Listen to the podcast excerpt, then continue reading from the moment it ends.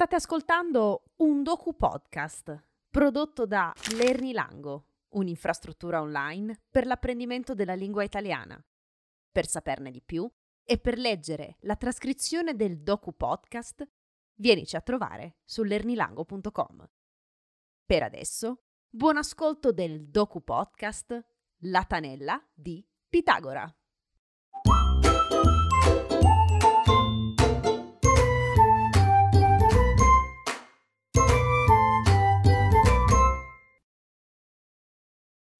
4 aprile del 1566 e Giorgio Vasari, pittore, architetto, storico dell'arte italiano. Conoscete la Galleria degli Uffizi a Firenze? Bene, Vasari è stato l'architetto che l'ha progettata. Dicevo, è il 4 aprile del 1566 e Giorgio Vasari scrive, in una lettera indirizzata ad un suo amico, che passeggia sotto Cortona, letteralmente sotto Cortona, perché Cortona è una città costruita sulla cima di un colle. Quindi Vasari passeggia, immaginiamo in questa tiepida e piacevole mattina del 4 aprile del 1566, Vasari passeggia nelle zone di campagna sottostanti alla città di Cortona. Perché questa passeggiata? Per vedere un'anticaglia, scrive, chiamata dai locali Grotta di Pitagora.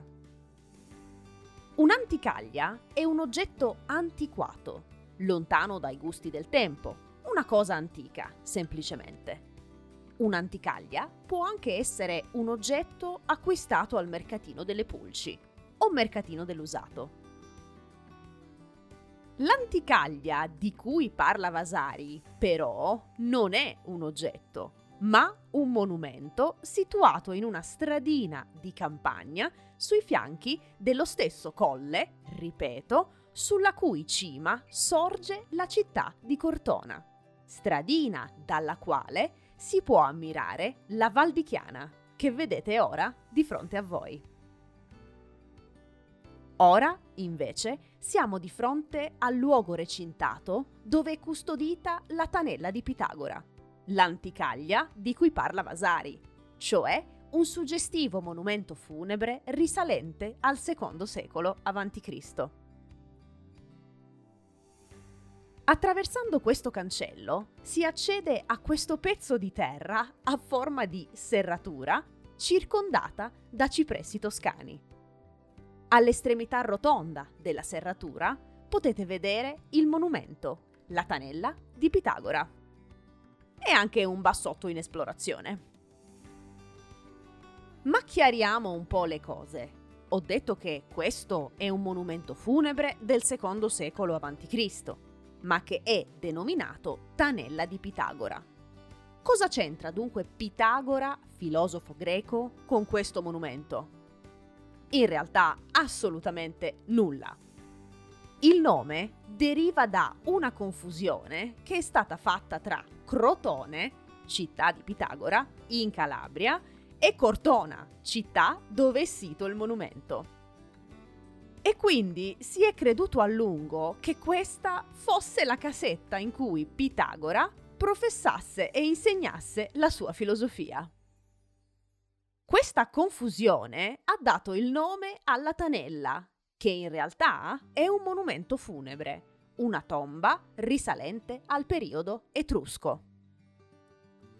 Questo monumento è stato costruito per ospitare le urne con le ceneri dei defunti di una famiglia etrusca cortonese, i Gusu. Questi che vedete ora si chiamano loculi ed erano delle piccole nicchie dove venivano poste le urne contenenti le ceneri dei defunti.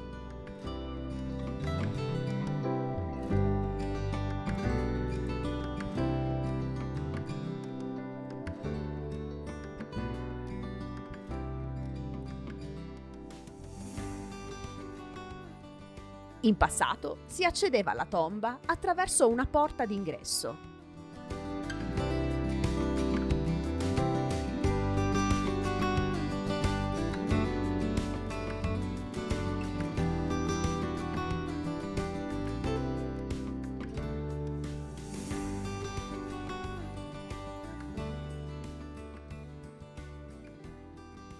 E, vedete, si possono ancora vedere i buchi nella pietra per i cardini della porta.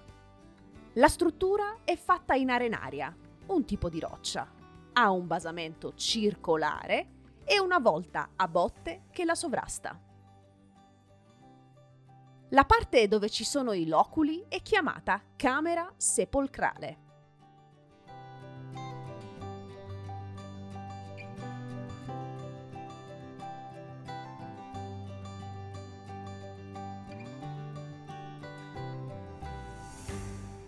Le informazioni su questo monumento sono finite, perché è piccino e una cosa piccina si descrive in poco tempo.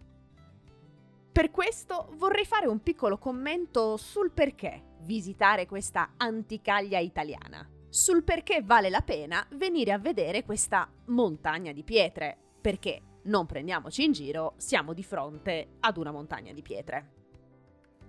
Beh, eh, primo perché siamo di fronte ad una montagna di pietre del secondo secolo a.C. Nella terra di Dante, nella terra del Rinascimento, tra le super fotografate colline toscane, puff, un monumento del secondo secolo a.C. Stratificazioni storiche incredibili. Provo sempre un brividino di avventura quando qualcosa mi ricorda che l'Italia è una cipolla a strati o, come diceva la mia professoressa al liceo, uno scolapasta di culture e popoli. Beh, poi le anticaglie in generale sono dei luoghi perfetti per prendersi una pausa dal rumore della vita. E non sto qui a dire quanto le pause dal rumore facciano bene, perché immagino lo sappiate. Quindi, Concludo così questo piccolo video, questa piccola passeggiata nella storia italiana, che spero vi sia piaciuta e spero sia stata una piccola e piacevole pausa per voi. Grazie per l'ascolto.